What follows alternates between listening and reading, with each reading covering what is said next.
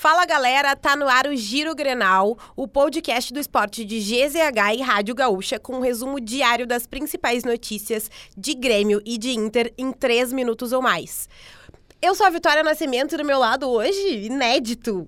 João Pretzel. Tudo bom, Vitória? Hoje é terça-feira, 3 de outubro de 2023 e amanhã o Inter recebe o Fluminense pelo jogo de volta das semifinais da Libertadores às 9 horas e 30 minutos da noite. Na ida, no Maracanã, as duas equipes empataram em 2 a 2. Quem vencer garante vaga na final da competição, marcada para o dia 4 de novembro. Em caso de novo empate, o classificado será conhecido nas penalidades. E o Inter deve mandar a campo o mesmo time que jogou no Rio de Janeiro, com Rocher, Malho, Vitão, Mercado e René, Johnny, Maurício, Arangues e Wanderson.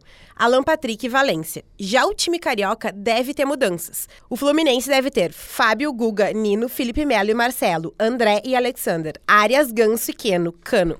O trânsito terá alterações para o duelo. A Avenida Padre Cacique será fechada a partir das 7 horas da noite para a chegada da delegação do Inter, quando é esperada a realização do movimento Ruas de Fogo em apoio aos jogadores. Uma linha especial de ônibus e duas lotações começarão a circular a partir das 6 horas e 30 minutos. O Transurb informa que o serviço de trem seguirá funcionando uma hora após o final da partida. É, amanhã vai estar uma loucurada no Beira Rio.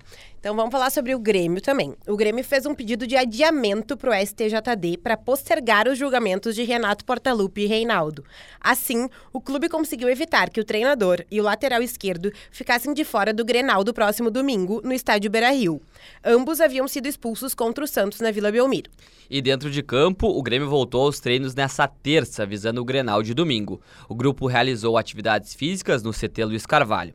Os trabalhos com bola serão feitos a partir de quarta. Com desgaste, Vila Sante ficou na academia e depois fez uma corrida leve ao lado de Luan, que não foi relacionado para a partida em Fortaleza por conta de dores musculares. A expectativa é que a dupla seja liberada na quarta. Siga o Giro Grenal, nossa plataforma de áudio preferida, deixa a tua avaliação e ativa o sininho para receber uma notificação sempre que um episódio novo estiver no ar. A produção é da Janaína Ville, na técnica e edição de áudio Guilherme Vivian e nos sigam nas redes sociais, arroba esportesgzh. Joãozinho, o Botafogo empatou com o Goiás ontem empatou e deixou muito aberto o Campeonato Brasileiro, um empate em 1 a 1 e teve polêmica, né, Vitória? Exatamente, o Tiquinho começou no banco, entrou no segundo tempo e deixou dele, né, marcou um golaço. E aí o que aconteceu? Vaias para o técnico Bruno Lage e aqueles já tradicionais gritos de burro, que eu também gritaria. Que isso?